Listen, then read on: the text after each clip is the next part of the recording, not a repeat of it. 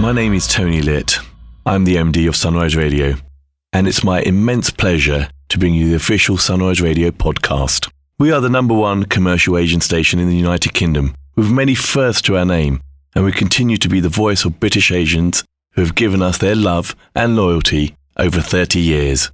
It's a legacy we cherish and a responsibility that we don't take lightly. Our aim has always been to entertain the listeners with the best of Bollywood and Bhangra while also addressing their concerns. A real voice for the community, a vibrant community, and a great nation. We are proud to be British and Asian. This podcast is a compilation of some of the things we do on the station, with a stellar lineup of presenters who each have their own personality and style. It's entertaining, informative, engaging, and we hope you will enjoy it here as a podcast if you are unable to tune in to the radio. Don't forget to subscribe and tell your family and friends about this podcast. And do leave us a comment on what you think. We'd love to hear from you. All the best always. Team Sunrise.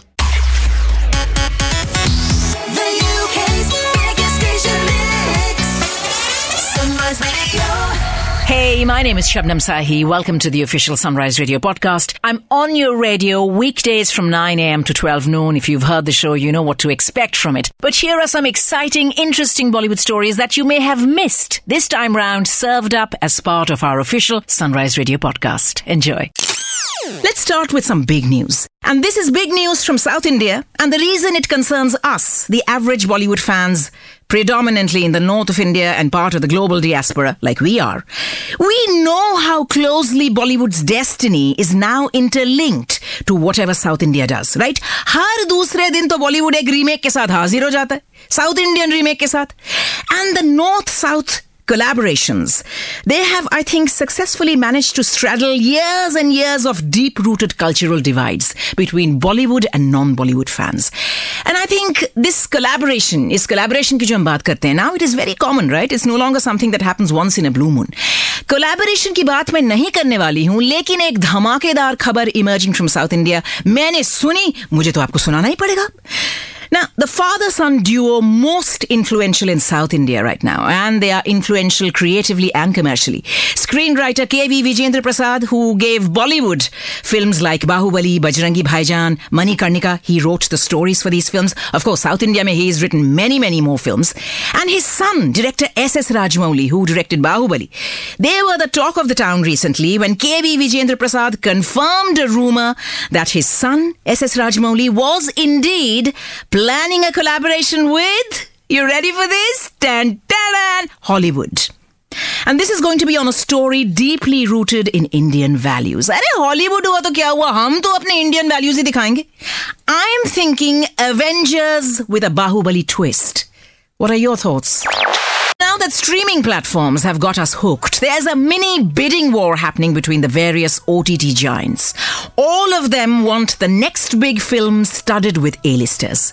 सुनने में आया कि Disney Plus Hotstar acquired the rights to, I mean, सुनने में आया क्या ये तो काफी पहले हो चुका है. They acquired the rights to Akshay Kumar's horror comedy Lakshmi for about 90 crores. And they heaped another 45 crores on it for satellite rights, ending up with a blanket deal of approximately मतलब सुनी सुनी बात है 135 crores for that remake, which wasn't exactly Akshay's best film ever. Not by a mile. Well, Disney Plus Hotstar are now writing out another check, this time for about 60 crores, and this is to producer Ramesh Taurani for his next horror comedy, Bhoot Police, which stars Saif Ali Khan, Arjun Kapoor, Jacqueline Fernandez, and Yami Gautam. Considering Ramesh Taurani made the film on 40 crores, that's a clear profit there for Bhoot Police, which is a good sign. Good sign for all those filmmakers who are still slightly nervous, slightly skeptical about streaming platforms. What? Even after a year of drifting in and out of lockdowns, how can you still be skeptical of streaming platforms? Yehi to Bollywood ki lifeline right now, right? It will be a year this July since father and son, Amitabh and Abhishek Bachchan, tested positive for COVID and they ended up spending time together in hospital, resting, recovering, convalescing. Although Ash and Aradhya also tested positive, if you remember, soon after. Abhishek Bachchan kehte hai, mercifully, they were out of hospital within a week, but dad and I stayed on for a bit longer until we tested negative and we could safely step out again. Now, in a session on Insta Live with motivational speaker Anand Chulani, Abhishek Bachchan recounted those dark and worrying moments last year, and he said that, you know, no matter what you're going through, at such times you worry for your parents. Naturally, I was worried most about my dad because they're all, you know, they fall in that vulnerable category, right?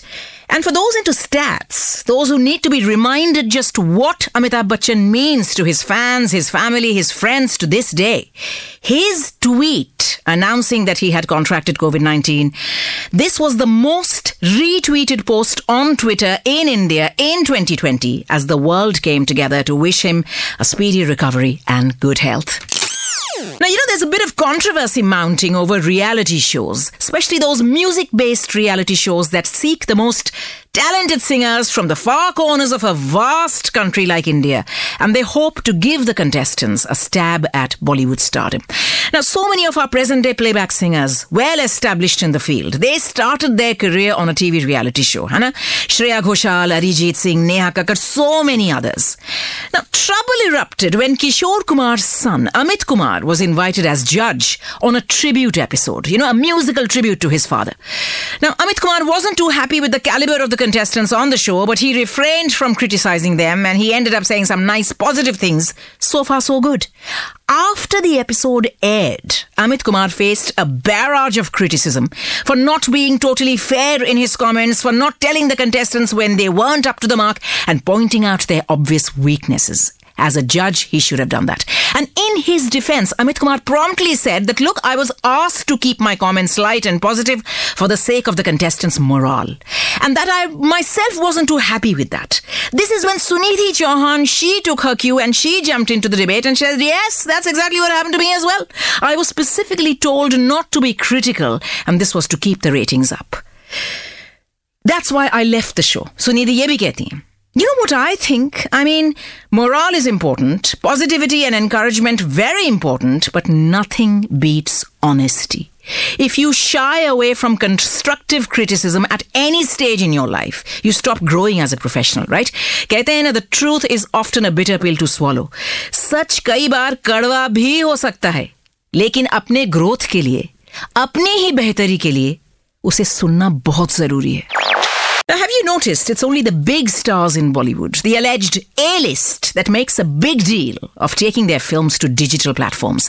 Because somewhere down the line, they feel it compromises the size and scale of the release, denying fans the 70mm experience. Like it, COVID 19, as we know by now, it takes no prisoners. The safest way to deliver your film to the audience is naturally on OTT in the midst of a global pandemic, right? ना ये theatrical release से digital release तक का सफर सिर्फ और सिर्फ कुछ बड़े स्टार्स को सताता है you know the younger more adventurous more gutsy stars the so called B listers they have absolutely no qualms about digital after Vidya next film Sherni going that way and I believe the trailer will be launched today or maybe it's already launched in India. We now hear that Taapsee Pannu's Rashmi Rocket is also happily in talks with multiple streaming platforms to work out the best deal, the most lucrative deal. Well, what can you say? May the deepest pocket win. You can catch Shabnam Sahi, the ultimate storyteller, weekdays 9am to 12 noon. The UK's biggest station mix. Sunrise Radio. Hi, this is Anushka Arora. As always, lovely to have your company for the Sunrise Radio podcast. And this week, I have another special guest on the show. Hi. Hi. How are you? I'm good. How are you? Very good. It's been so long. I know. How are you keeping? How's it going? I'm well, I'm doing very well. Good, How are good. you- How are you doing? I'm good. I'm good. Just things are getting back to normal here now. So feeling some form of like relief. Um, just like eating out in like indoors in restaurants is just just feels so good. Stop. Stop Right now. Stop it And- right now. and you guys will be doing that really soon as well. Inshallah. Fingers crossed. Fingers crossed. Fingers crossed. But listen, Yeah. congratulations on Army of the Dead release. That uh, brilliant response. Um, let's quickly just touch upon that. How are you feeling uh, after it? Oh, wow. Have you seen it? No, I have not. Not yet. I, I, I just got back to the cinema yesterday. Oh, so someone someone sent me a picture of the zombie tiger at Piccadilly Circus, like this Oh. big thing, and I was like, oh my god, I wish I was there to see it myself. It was, it's been a bit like surreal. It's been, Yeah. it's been fun. Um, I think uh, the response has been amazing. I think I just love fans uh, of Indian films all over the world. They have so much love for us and the work that we do. Yeah. And I've got that love in India for all these years. And now it's kind of cool that for my first Hollywood film, I'm getting all the love and appreciation as well. And Zach has been just amazing to work with. He's such a fine director, the best we have in the business. Uh, so yeah, it's um, it's incredible. I'm sure that sounds amazing. So, congratulations on that. Now, let's move on to what we are here to talk about today, which is uh, your upcoming web series, which is out tomorrow. Uh, Maharani, tell us a little bit about the story, firstly. story is essentially if you've seen the teaser or trailer it's essentially the story of a housewife a woman who's from the village never been outside her village never been to like a big city like patna never sat in a plane never read a book in her life and how she gets nominated by her husband who's the chief minister to become the next chief minister and how she becomes the next chief minister of bihar Mhm, and then what happens and it's sort of like a strange coming of age story of this woman mhm. um, Rani Bharti. Uh, so it's exciting because I felt like it's such an unusual character that I've never played before uh, in a film or a series, and I get to play this in a series like Maharani, which has just this whole coming of age dynamic and what all she goes through. It's been it's been very incredible. And what did you find most interesting about the character of Rani? what did I find most interesting? Everything. I feel like what she has is so so often. You know, when we say if a, if a person can't in India, if if they can't speak English very well, or they haven't gone to school, uh, then they're dumb. And I feel like that necessarily is not always true. Sometimes you have like people who have a lot of like native wisdom and common sense, Mm. uh, and sometimes their lack of education could be just a lack of opportunity. Uh, so Rani Bharti is one person like that. You know, she's never had the opportunity because being who she is and where she comes from, and the fact that she's a woman, never had access to education. But she's really bright and she's strong and she has agency. And how she exercises that, because when she's put, in, like for example, there's a scene. I don't know how how good your um, Bihari is. Not good But- at all, but yours is really good.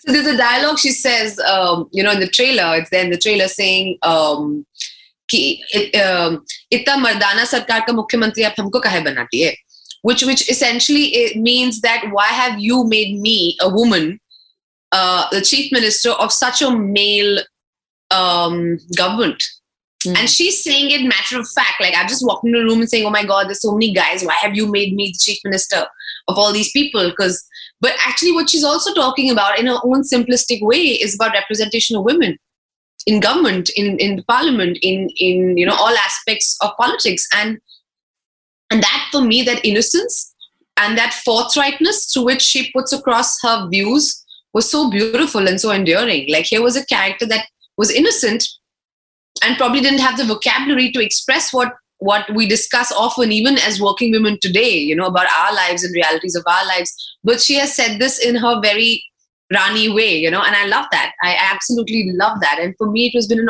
absolute honor to play her. Because you know sometimes as actors when you play a character they the, i mean you put a part of yourselves in the character but sometimes the characters also give you something. So what she's given me is just to be authentic Mm. and to be unafraid to express that authenticity Mm. And I think part part of this character sounds like it is a reflection on society and how uh, women are perceived and women empowerment. I mean, how important is this character for you? You know, you say she is she's she's quite simple, but yet she says things quite firmly. Uh, in a room full of men, she she's getting her point across quite quite nicely and calmly. So you saying what what i didn't understand the question say that again please How, how important is this role for you? I mean, you know, in Oh. terms of when you look at it as like a women empowerment, or when you look at it as society uh, perceives women. to put it humbly um as an actor or as a woman this is the role of a lifetime Mhm. uh and i'm not even exaggerating to i've often said this you know i, I feel very privileged in a lot of ways. And not a day goes by when i'm not aware of the privilege that i was born with. Uh, and also like when you look around you see a lot of people don't have the same access to things and resources that you've had. Uh, the luxury uh, that you take for the small small luxuries that you take for granted. Mm. uh, so you know when you play a character like that you really get a glimpse into their world i mean i've been a delhi girl. I was born in the big city. I live in mumbai now you know. I travel the world. I read. Um, you know there's so much uh, that i have in my life to be grateful for. And then when you play a character like rani who's never sat on a plane never ventured outside her village never went, never gone to school never read a book in her life. You know for me to play a character like that to inhabit her world to understand her choices um, and how she chooses to express them you know it, it really opens you up as a person and i guess makes you more empathetic. Mm. um, uh, you know and and for me this really has been such a challenging role because as actors also there's so much that we know right? We're self-aware we try and educate ourselves about what we're doing but there's so many things like i would know how to how to do an interview with you in english but rani would be like i don't know what's going on. And how do you play that convincingly that not knowing on screen that for me was the biggest challenge to do this character And uh, you know, there's this whole debate, Huma, about big screen versus OTT platforms, and you know whether, like, you guys as actors. I mean, you know, at the end of the day, a project is a project wherever it goes. But you as a person, I mean, is there a a, a certain criteria that you follow where you pick and choose your scripts and your roles? I mean, you know, you've done a, a hum, humongous amount of work and and not just humongous, but you've done an amazing amount of work. And I particularly loved you in Leila. I think you were fabulous in that. You were so so good. So, I mean, how how does that whole concept work for you now that this industry is really changing? Well, thank you. Uh, I am very proud of Leila. It's it's very close to my heart. Uh, I've given a lot to that series and to that role, and I've had a wonderful, wonderful working relationship and personal relationship with Deepa Mehta. I think she's such a powerhouse, and in so many ways, she's really like empowered me as a woman and as an actor. Working with her, I think everybody should work with her. She's just she's just amazing. Um, so yeah i mean thank you for saying that but like i don't know how to, how to respond to that like i just feel like i pick stuff that just talks to me that resonates with me Mm. uh, that i feel i want to do right now. And i it's not like i'm going out looking for stuff.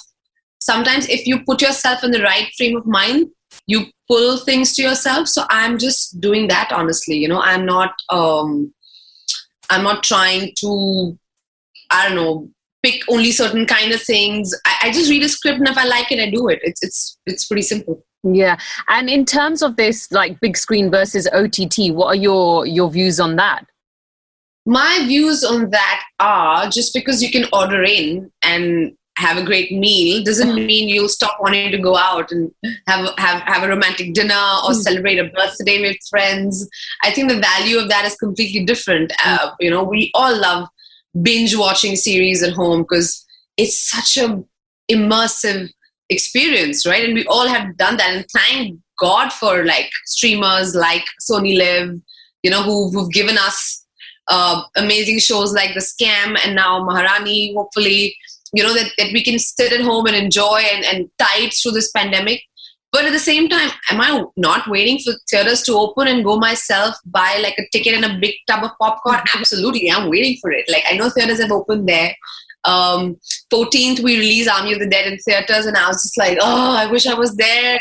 You know, I wish we had a premiere.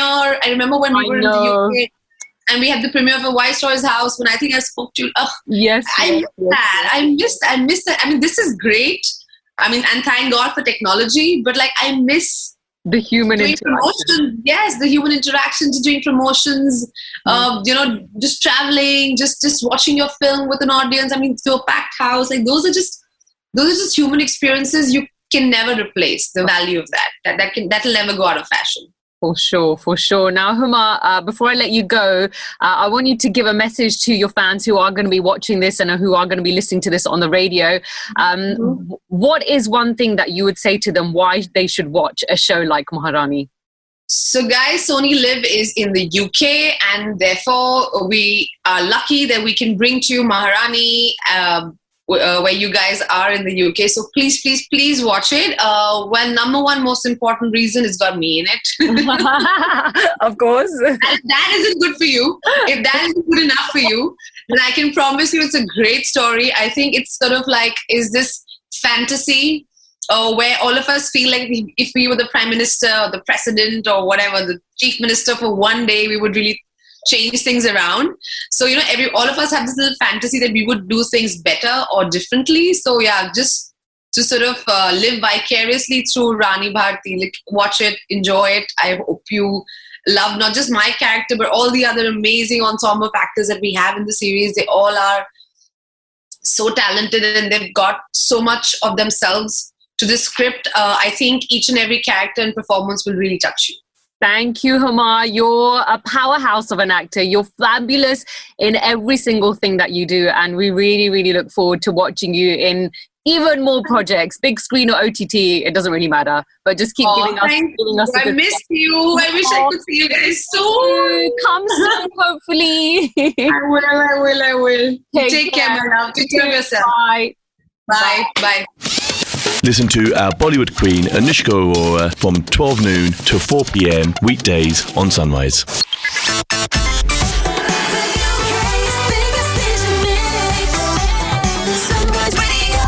The Bhangra Showdown with Ameet Chana. This special guest is more than special. He brings back and evokes so many great memories of hanging out in London when we were young, uh, restless, and um, full of other things in our life. But we probably shouldn't talk about that too much. Uh, and then end the evening eating bagel bites while these gentlemen uh, used to visit us from over in Canada. He joins me right now from his hometown in Toronto. Blitzkrieg is on the line. What's going on? My brother, it is so good to finally reconnect with you. Wow, it's been a long time, huh? A very long time, man. So I still stay in touch with everybody, but you are the elusive, uh, elusive character we can no, never no, get no, over. no, no. We touch base every now and again. I'm just, you know what? You, as you were just talking off air, right? It's been a strange year and a half, I want to say, but say 14 Um, months, you know, and people have kind of been looking out for their own, rightfully so, and making Yeah. sure that their family are good and safe, and and now slowly reconnect. There you go, man. You, you got a picture up in my room. I just showed you, brother. I in- in know. So office. behind Blitz, for those of you that can't see, so I'm recording this interview on uh, Zoom, but obviously you're only hearing the audio of it.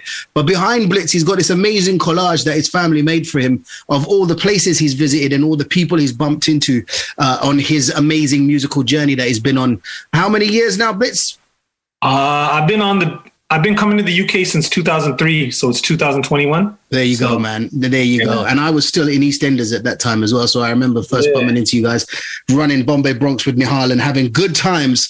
But now you're back on the scene. Look, I, I, want to touch on this uh, uh, quite importantly because normally if an artist's been away for a while, and I know you've had bits and pieces of releases here and there, whatever, Mhm. it's been like, oh, I've been trying to find my sound, whatever. But you obviously had quite a dramatic thing in your life that happened to you, bro. Yeah, definitely. I mean, I mean, so much has been going on, but just to touch on the accident. So back in November, um, me and Roach Killa, we ride motorcycles. We've been riding motorcycles for a good 12 years, maybe even more. Yeah. So we're quite, we're quite good. You know, it's not like we're amateurs. So, but it just goes to show that any anything can happen any day. Mm-hmm. Tomorrow's not promised. I left my house. I told my family, you know what? I'm just gonna go take a spin around Central on the motorcycle. I'll be back before dinner. Mm-hmm. Little did I know I would not be home for another three to four months. Like Wow. just like that, in the blink of an eye, my life changed. I was, I was headed to Central with one of my mates. We were on the motorcycles, and uh, an accident happened. Someone cut me off and and caused an accident. And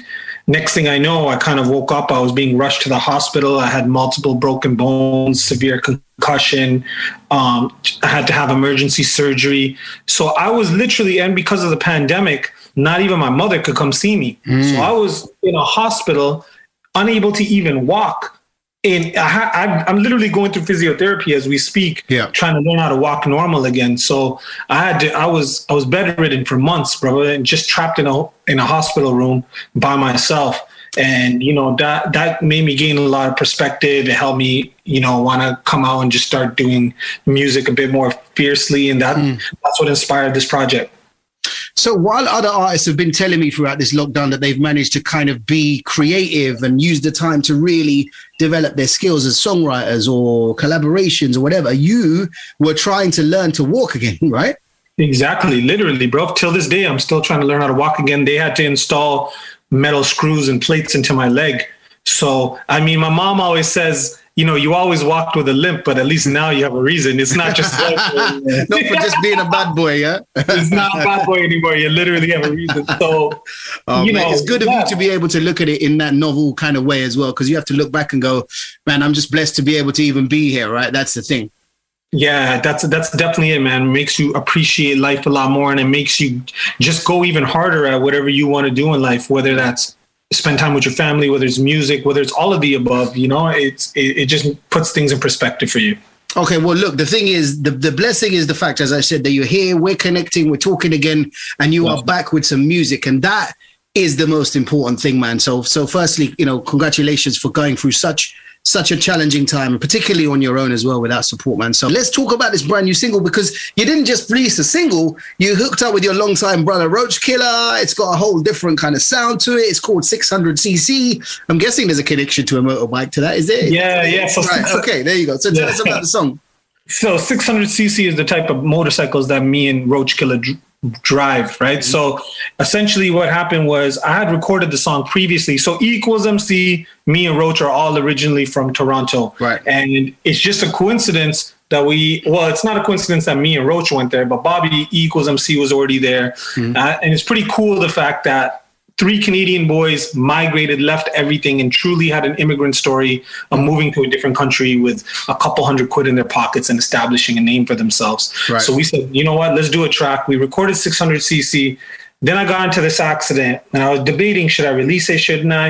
And I thought to myself, you know, no, man, you have to release it. You know, it's kind of what I was saying on uh, in other platforms. Like the bike doesn't own me; I own the bike. I have to look my adversities in the face and basically say, you know, not only it's not about how many times you fall; it's about how many times do you get up and get back on. You know, And So- metaphorically, it's about finding the power to get back on. And that's metaphorically both on the bike, but also on the musical bike, right? As well. I mean, you know, it's really interesting when people ask me that because I've been going aggressive this whole time. It's just, you know, there's so much music out and there's so many platforms. It's impossible to, you know, at first when people were asking me, Blitz, where you been? I'm like, man, I was on Gully Boy. I, I've released singles with Deep Jandu on Sony Music. I'm consistently making money doing big things, but mm. you know, you know, it's kind of like me and Roach always joke about it. You ever seen that movie Gladiator? Where Yeah, he's he's in the middle of the arena and he's saying, "Are you not entertained?" and that's kind of somehow the way me and Roach sometimes feel is, bro, how many big things do we need to do? You know, and then I'll put out a single and people will be like, Where you been? And I'm like, Man, I'm Never went check my Instagram. I'm here releasing videos every week, continuously monetizing, continuously touring. But you know, because of technology, because of the overflood of music, it's impossible to touch base with everyone and make sure everyone knows what's going on all the time. So that's interesting then. So how do you ensure that you get seen then, Blitz? Like, how is it? Like, where's the fight? Like before, you used to be able to, I don't know, go on, you know, uh, uh, TV shows and you'd have radio stations, of course, but they were, the outlets were bigger. The shows were bigger. You were here as well. There was much more of a scene. How do people, even though we've got more outlets now, artists are getting seen less? Well, you know what it is is like what I've noticed is, and I, I listen to a lot of large label executives talk on this issue.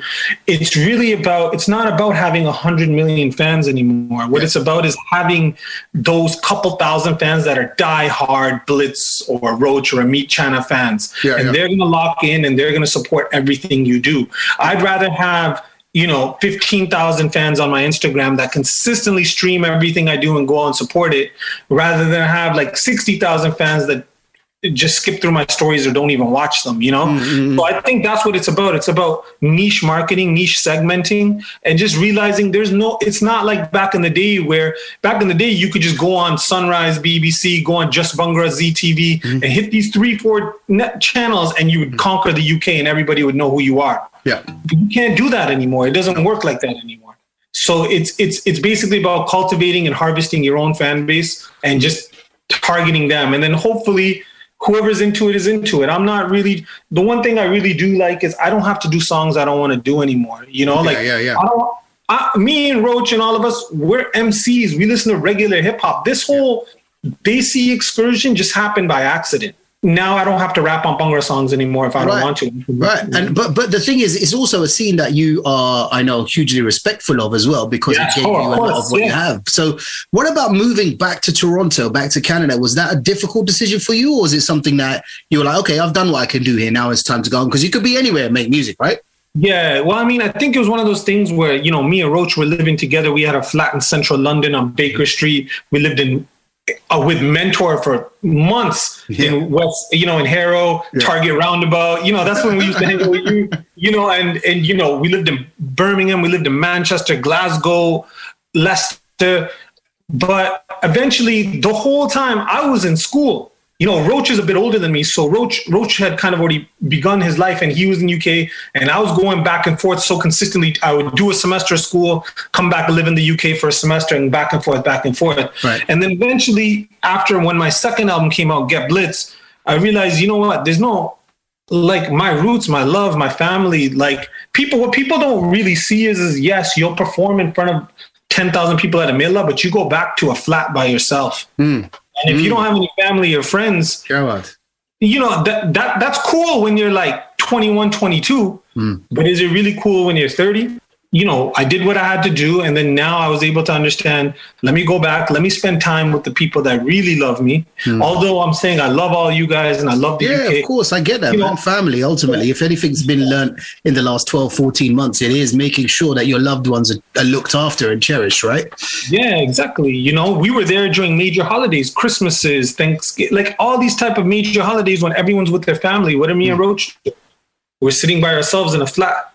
You know, and it's just it- you know, we didn't have cable TV. We used to we had a projector with no speakers, and we used to play FIFA every night just on the projector, or we would throw in DVDs on the projector and make up our own dialogue to it because we had no speakers. That is, so, I wish you've recorded some of that. If we lived in the days of social media then, uh, that Yeah. stuff would have been so entertaining. That's interesting, actually. How do you think, like now, like something that all of us talk about all the time, we've done whatever we've done when we did it and continue to do it in a time when there was no social media. You're talking about 2002, 2003. Facebook was something that people were just talking about. It wasn't even, there was no Instagram and all that. And how do you think it's helped and how do you think it's become a hindrance? I think I think it's helped because you're able to document everything. Can you imagine, like even us hanging out at Bagel Bite? That was a quote unquote star-studded event for the average fan. You know what I'm saying? It's mm-hmm. you, me, Rishi, Juggy, H. Dhami, Roach, Mentor. All of us in one place just having bagels laughing. If somebody had put that on Instagram, mm. the numbers would be through the roof. Yeah, yeah. You know? But at the same time, the downfall of that is people are relying on it too much and it's causing mental health issues. Hmm. People are too concerned with likes, retweets. They start getting. Anx- I talk to a lot of younger artists and they're scared to post because they, they're like, what if I don't get enough likes? What if it doesn't, you know, how will it look if there's not enough comments? And and I, I, I can't relate to that because I don't come from that generation. I'm just it's like a whole different numbers game now, isn't it? Before it was like how many downloads or how many cassettes or CDs you sold. Now it's just about how many clicks or views you're getting, right? Exactly, exactly. Numbers game. it, it's a different numbers game and, and i feel it's really affecting people's mental health to be honest with you too many artists are more concerned with the amount of clicks and likes they get rather than the quality of their music What was your highlight, Blitz, in amongst all these years? Before we go forward, let's go backwards. What was your highlight for you? What's your standout moment? i don't think it could be one standout moment i mean if i had to pick like a few standout moments one of my standout moments is obviously uh, performing at glastonbury the same year coldplay performed me and mentor collective were Yes. privileged enough to perform and me being from canada you know having to take you know we rented a little bus and drove down there walked through the mud Yeah. and then afterwards when we left we stopped at stonehenge and we watched the sun come up Wow. so me mentor ac daisy we're all sitting on top of our bus watching the sun come up and especially for someone from toronto Yeah. that was such an unbelievable night for me i'll always remember that and then you know just overall like i remember i remember the day i graduated from university i was actually supposed to be at my commencement but instead of going to the commencement i was performing at the bbc freshers at king's college when the rhyme came out. I think And, I was uh, there. I think I was there. I think I You were remember probably there. Yeah, you yeah, were yeah, probably there, and and you know, it, it was one of those things where I made that decision of, yeah, I'm gonna have to miss my commencement, but this is what I've worked my whole life for. You know, uh, me and my friend are headlining a show in central London, a place, a country we're not even from. Like, Yeah, yeah. people are singing the words. Like, it was amazing. It's a beautiful thing, man. And let's talk about the future then. So you got this brand new single out, 600cc. It features two of your countrymen, Roach Killa and E equals MC. And again, E equals MC is a name we haven't heard in a while, right? I mean, you know, uh, some some of the biggest kind of hits with uh, Monarchy and all that kind of stuff. So what's next? What happens with Blitz? Does he does Blitzkrieg? Does he come back to the UK and start storming now? Or can you continue to do what you're doing and cause traction uh, and get get that recognition in Canada? And wh- who else are you working with? So yeah, I'm glad you said that. So number one, the single 600cc is the single off the album called Demo Tapes. And Demo Tapes, I called it Demo Tapes because essentially these are a lot of scarce tracks, like songs I did for the Mentor Collective mixtape, hmm. stuff like that that people always liked of mine, but they weren't available on digital outlets. So what I did was I, I packaged them together because essentially they were my demo tapes that led me to release the rhyme book. Right, right. So I put them together with brand new singles like 600cc, push that out. It's available everywhere. Next, I already have three more albums finished. So I have a I have an album with me and Sanjay, which is this lead singer of a band called Delhi 2 Dublin. So we did a whole EP, a four song EP. What a great That's band, man. It's amazing. So that's going to come out later this year. I also have another album with uh, these producers called XD Pro, and they were they actually produced the song with Nas on uh, the Gully Boy soundtrack. Okay. And uh, so it's me and them with behind the executive production. Roach is on that, Daisy Ma's on that, and El Fresh the Lion is on that project. And uh, and then there's another project which I've just gone together with four of the best rappers that happen to be Punjabi from mm. Toronto. Since I got out of the hospital, I told myself every Sunday I'm going to drop a new video. And I've consistently done that since I've gotten out of the hospital. Sunday, 11 a.m. Toronto time, 4 p.m. UK time.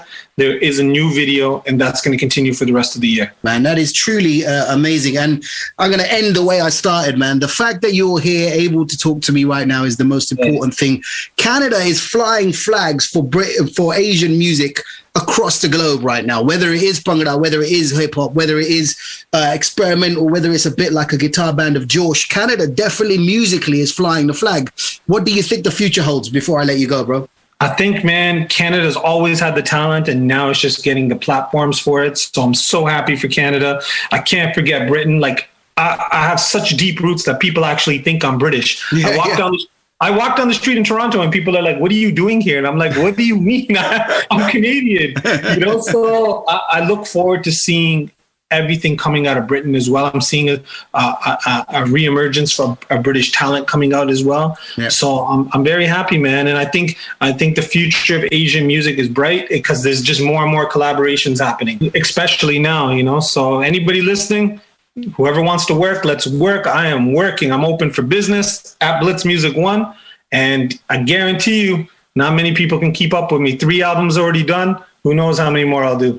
Blitzkrieg, it's been an absolute pleasure, brother. I honestly cannot wait for the day that you manage to make it back to the UK and Hundred percent. I just want to say before we log off of me, man, this lockdown not only has made everyone get a lot more perspective, but you know, even just me being hurt. So I just want to publicly say, brother, you know, as you can see, I'm not joking. Like, Yeah. you know, you you do play a special part in my journey, brother. And th- all jokes aside, man, thank you and humbly, like I always got love for you, man. I The consider you- pleasure is all mine, man. Anybody that's got musical talent is, is people that I look up to. So, uh, and you are part of that journey, brother. So, uh, those times that we had together, we'll relive them, but they will never be replaced because they were special times.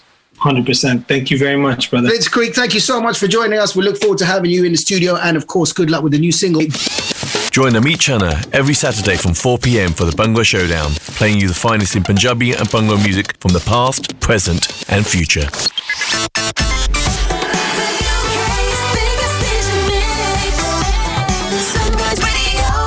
This is Anila Dhami on Sunday. I'm now going to speak to Alex Norris, who's on the line, Shadow Public Health Minister and Labour MP for Nottingham North. Good morning, MP Norris. Morning. Thank you for having me. Thank you for coming on the programme. What do you make of the government's plans for GP records to be shared with NHS Digital? I think that as as as you said just now, as you made that statement, there will be loads and loads of listeners thinking, "Hang on a minute, I didn't know about this. Nobody asked me about this. This has been something that has been snuck out very quietly. Um, you know, I've, I've been in contact with NHS Digital and, and with ministers earlier in the week to say that we have to pause this process whilst we have a proper conversation and a consultation with people about what's going on and get their consent for it. Because at the moment, I don't think that's the case. Mm. And what more will you be doing? I mean, what are the talks like at the moment? You've you've started those talks. What's the um, reaction that you've received? Well, at the moment, the government seems to want to plough on, but we're going to be raising it every day in Parliament. We've got health questions on Tuesday, which would be another good chance to raise it. I'm hoping to get an urgent question drawn out uh, tomorrow, Monday, um, just to push the government hard on this and to create the political pressure that makes them realise actually that there's quite a lot of anxiety about this because people quite just simply don't understand it, where it's come from, you know, why this why this is necessary, and until unless and until that's been the case, then it then it has to be stopped. Do you know more about how the data will be shared? Because at the moment, we know it will be shared with third parties. We don't quite know who those third parties are. Basically, what they're saying is, and this is this is a repeat of something that they've tried, you know, a number of times while this government, whilst over the last decade. Um, what they mean by that is selling it off, um, you know, selling it to private companies who can use it for whether it's the development of um, of new medicines or whether it's for development of healthcare services or whatever. And it's a kind of part of a creeping privatization that that people are very concerned about. Um, you know, in and of itself, using our data collectively can be a really good thing because it tells us about our health as a nation. It tells us about emerging conditions and diseases. You know, for example, on the vaccine, I think people would expect us to use all the information around the tens of millions of vaccinations in this country to make sure there haven't been, you know, a pattern of side effects. And and when with, with one of the vaccines there was concerns about younger people, we made a change. So that in itself is not a not a bad thing at all. I think people would actually be quite keen on that. What I don't think people have given permission for, what we do need a much clearer conversation, is the idea that this data might go to third parties that we don't know who they are or why they want it. The thing is, there's not long to go, is there, until people can opt out? June the 23rd is the deadline date. How much pressure can you put on the government in that time? Do you think it will make a difference and quickly enough?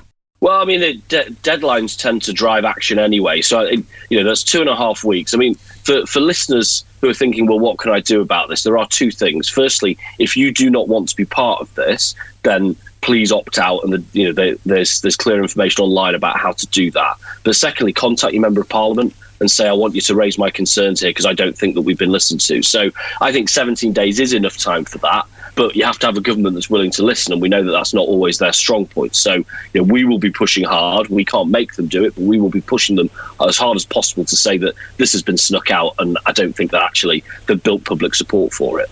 Talking about lockdown on the 21st of June, what do you make of the full easing of the restrictions? I think that you know it's hard to see them um, being lifted in full. Frankly, at this point, we're probably a few days too early to make the final and definitive decision because these things need to be guided by the data and it needs to be made obviously um, on the full set of facts which we probably don't quite have yet. Um, what I, you know i don't think i don't think people would want to see the whole thing scrapped and hopefully i, I don't think that the hospitalizations data at this point in time would would push to that. Um, but it may be that some restrictions stay and some restrictions go. But at the moment, we'll be looking again very hard at this in, in Parliament this week before making it, the judgments made, I think, at the end of this week. Do you think it's likely that social distancing will be scrapped or mask wearing? I think some of the personal things that we've been doing are likely to remain. Things like distancing and masks, so that we can open everything else up. That that is something obviously that the um, that the government have been hinting at this morning. Um, but as I say, it's probably a few days before we know that to be the case. But I think people, most people I've spoken to, are kind of readying themselves for that sort of answer. And also on the red, amber, and green list, what do you make of the, the list system for international travel? It's, it's, it's rubbish. You know, nobody understands what the amber amber list really is. That should, you know, our view is strongly that that should go. Um, I personally, or, or, we as a Labour Party, don't think there should be international travel until the 28th of June, when when the International Travel Task Force are coming back with their next recommendations. You know, the the, the variant that worries me is not the Delta variant. You know, we're really, happily the vaccination is is effective against that. It's what comes next you know the next variants, and we're always behind the curve. And why are we particularly vulnerable in this country to these variants? Is because our borders have not been secured during this pandemic, and so you know a, only a tiny fraction of people go into hotel quarantine, and it's really making us vulnerable to new variants. So uh, uh, you know the, the red the red amber green system isn't working, and as I said, I, I would scrap the lot. It's interesting you say about what happens next and the next variant, and you're worried about that because ultimately people have been told throughout the pandemic, you know, stay at home to follow all the guidelines. Then the vaccination program kicked in, and it's been a real drive for get vaccinated. And as soon as you're vaccinated, that's how, you know, first it was let's lock down, that's how we'll get out of this. Then it's the vaccination program will get us out of this. And now I'm wondering, with you saying you're worried about new variants, people might be thinking, well, we've been in a lockdown, we've been vaccinated, how will we get back to normal? Because we know that the virus mutates. Yeah, and we can't spend our, you know, the rest of time, you know, never leaving the house in order to completely avoid any future infection or illness or virus. I completely accept that point, Anila. But I mean, the first thing I'd say is that with the way in which um, infection rates are growing, if we weren't vaccinated at this point, we would be talking unequivocally about a fourth lockdown or a third, how, however you want to count it. We would be going back into lockdown now. Happily, mm-hmm. it seems, and we keep praying that this is the case, that the vaccine has broken the link between um, infection rates and hospitalization rates, which is, you know, a wonderful thing. And people should be really applauded for the efforts they've taken, both in um, staying at home, but also in getting the vaccine because our action has worked. What I'm saying is that as we get to the final phase, and everybody wants us to be in the final few weeks of restrictions, we should be doing everything we can to get over the line and get to that point.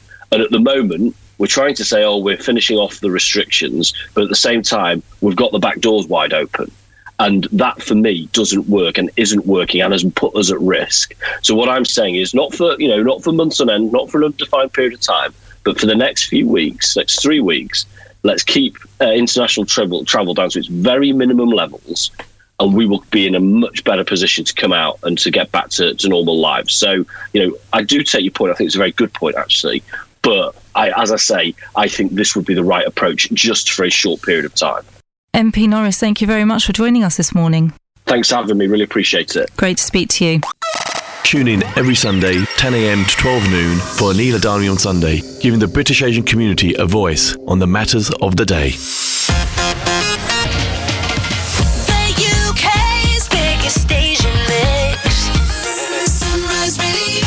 You are listening to the Love Doctor here on the Love Lounge with me, Amit Sodha. I have a wonderful, wonderful couple lined up right now, and they're ready to take on the couples challenge. Let's do this. It's time for the couples game. How well do you know your partner? And welcome to Rena and Heno. How you guys doing? Are you all right?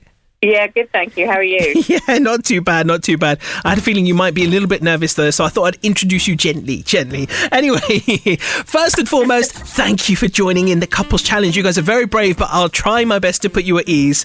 Uh, so first and foremost, I guess my question to you guys is introduce yourselves. Tell everyone, like maybe like how you met, how long you've been together. What do you guys do as well? Tell everyone.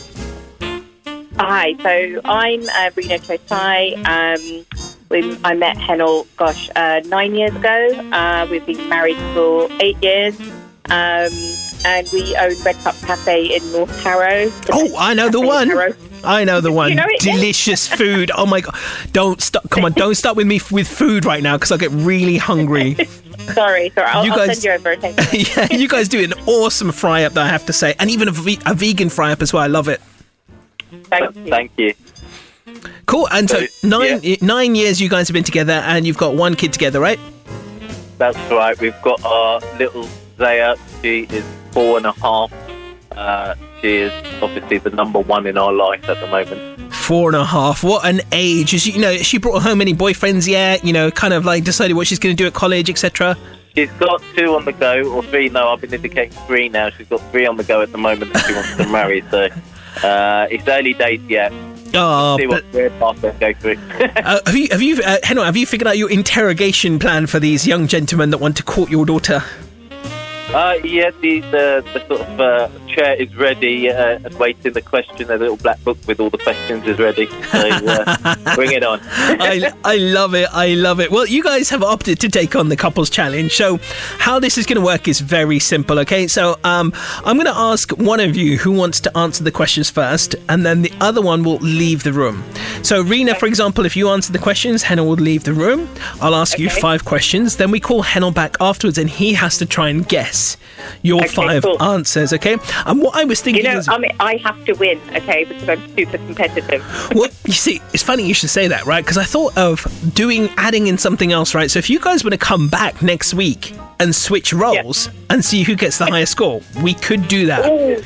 So that is an option for you guys, all right? So, so I wanted to start doing this new thing because when Nirti and I did it, right? We, you know, like one week I did it and she, the other week she did it as well on me.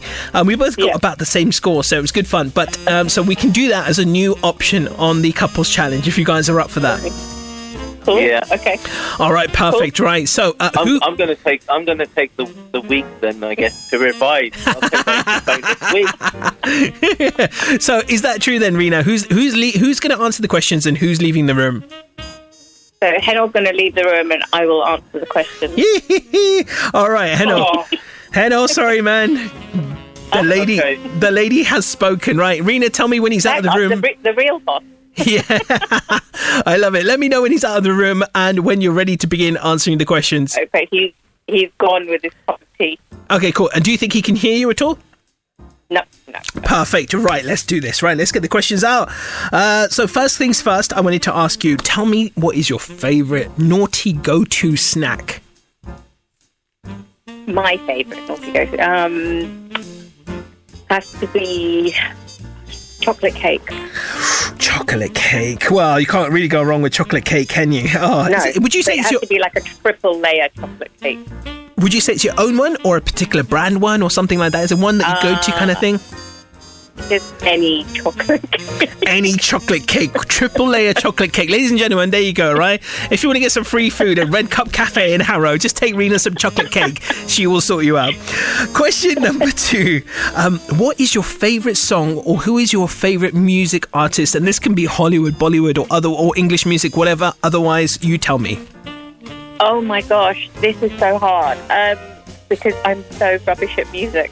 Um, but um, we we've recently been listening to postmodern jukebox, which is like um, they do a lot of covers, but they do it in a jazz kind of twenties kind of style, and it's just very uplifting, and it's just it's brilliant. Oh, nice. Um, okay. so, yeah, it, it's something completely different, and they've they've got like those YouTube channels and stuff like that. But it's it's amazing, and it's just it's it's songs that you wouldn't necessarily put to like a swing or a twenties kind of jazz kind of style. Nice. I like the sound of that. I might have to check that out myself as well. All right, cool. So I've written that down. Question number three. I want you to mention something that is either at the top or very near to the top of your bucket list. So it could be anything. it Could be a location you want to go to somewhere in the world, something you want to do, anything at all. Okay, so my my honeymoon ideal destination was the Maldives, and Henel's idea of a nightmare destination is the Maldives. So that's my bucket list. I want to go to the Maldives. oh no! Why? And he why, knows that. Why? Why is that? He's like kind of he nightmare. He couldn't. Be, he couldn't bear the thought of being uh trapped on a on a desert island alone with me.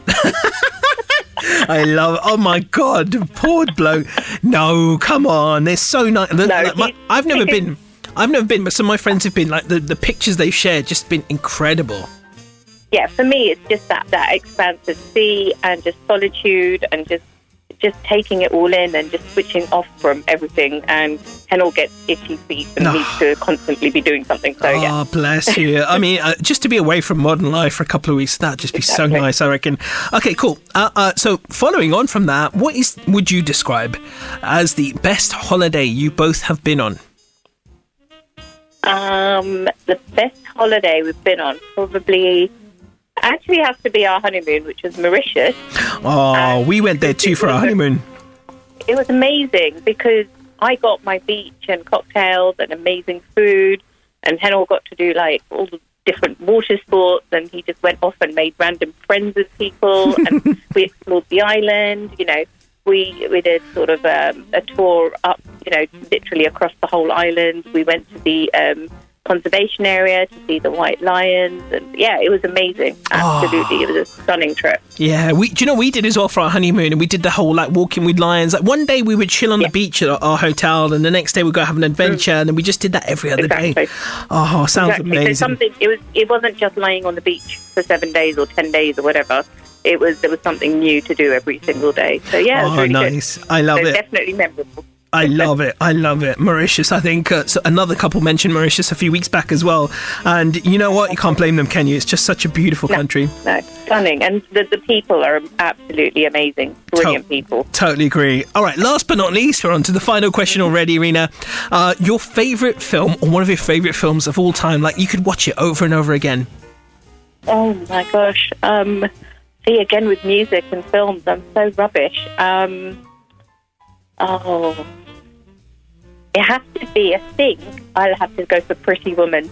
Oh, that's again another one, another person couple said that a couple of weeks ago as well. So that was on their list. Pretty Woman. Because it was, it came out when I was sort of a teenager, and it was one of those first movies that you went to watch with your friends in the cinema, and you know, it was a kind of a feel-good movie, and it's, it's almost, you know, it was just like a little love story there with a little bit of heartbreak, and yeah, it was, a brilliant movie. Nice. and I lo- love Julia Roberts. Oh yeah, of course, absolutely. I love it. I love it. Uh, it's a great film as well. I, one, I'm not afraid to mention that I think it's a brilliant film as well. It's always fun to watch when it comes on. Perfect, Rena, you did it. You answered your five questions. Now Heno has the hard, hard, the hard job. Invite him back in. Bring him back in. All right, let me call him. Hang All on. right, let's do it. While she's bringing him in, I just wanted to say for any of the couples out there listening in, if you ever want to take on the couples challenge, just drop me a WhatsApp 07925 700 272. And right, Heno is back in the room. I can hear him. So, Heno, are you ready? Yeah. Yeah, I guess so. All right, let's do this. So I asked Rena five questions. I'm going to ask you the same five. You've got to guess what Rena answered, okay? To see how well you know your partner. Okay, question number one. I asked Rena, I said, what's her favorite go to naughty snack? What do you think she said? Uh, okay, it's going to be chocolate related. Um, well, it's going to be a toss up between chocolate bar and a chocolate cake. Uh, I would probably say chocolate cake. That's the last thing I saw her. nice. I'm not going to reveal. I'm not going to reveal the answers just yet. By the way, so we're going to keep you in suspense a bit longer. Okay. So, question number two. Uh, I asked Rena to mention her favorite song or music artist. What do you think she said? Oh my god, she does not reveal anything of this because she always has to listen to my music. I'm gonna, I'm gonna say favorite. God, I can't even say.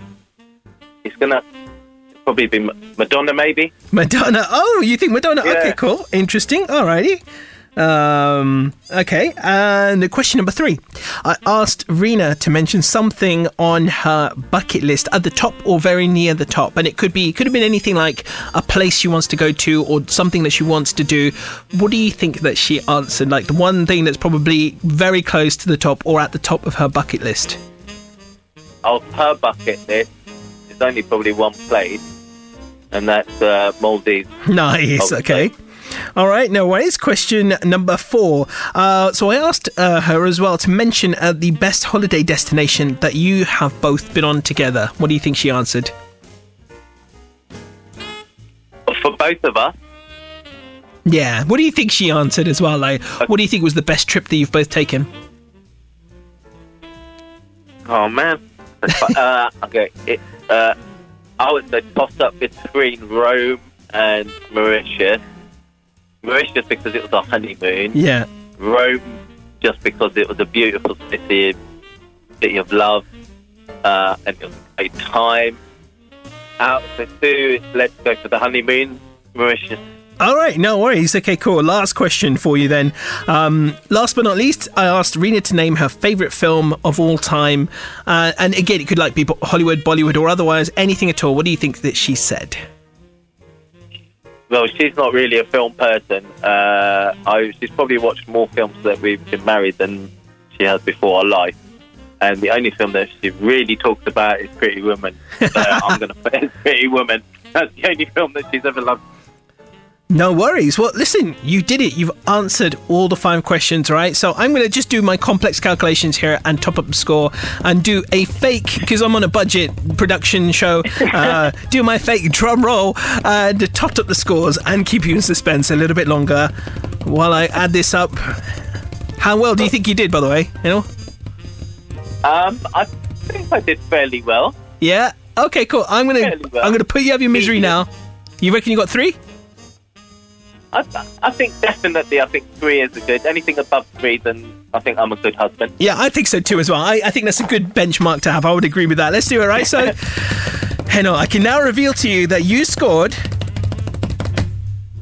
four out of five. Not bad, Oh, my friend. Four out of an five. Amazing husband I've become. That you you are a pretty Thank awesome you, Amit. husband. You I- are truly the love doctor. I, I think uh, that puts you in the higher echelons of husbands. You know, like you know, you're at that level. That's Literally never going to live this down. I'm never going to hear the end of it now. I think I might have to start a Netflix uh, show now on this. But but the ultimate question is, Rena, are you willing to t- to reverse the roles in a future week, a future episode of the of the, the couples challenge? Hundred percent, because I, I know him better than he knows himself. Oh, now now there's a challenge if I ever heard one. There you go. What do you reckon, Henel? Do you think she'd get more than four out of five? Uh, probably, yeah. Oh, before you go, I, of course, I didn't reveal which one it was, by the way. So, the favorite song or music artist, you mentioned the postmodern jukebox that you guys have been listening to recently. Ah, okay. So, she mentioned. Concert as well. Yeah. So there you go. That was the one you got wrong anyway. But apart from that, you got everything right. Chocolate cake, Maldives, Mauritius, and then Pretty Woman. So you did very well, my friend. I have to say, very Thank you. impressed. My my personal applause to you as well. too. Rena, what do you I'll think of your husband? Yeah. what do you think of your husband for getting four out of five? Yeah, he's, he's all right. He's earned a gold star. I love it. Well, obviously, you guys are always welcome back to to reverse roles and see what Rena gets at any point in the future. And it's been an absolute pleasure having you guys on. Thank you for having us. No, thank you. Thank you so much, guys. Catch our love guru Amit Sodha between 7 pm and 10 pm every Sunday for that chill out zone.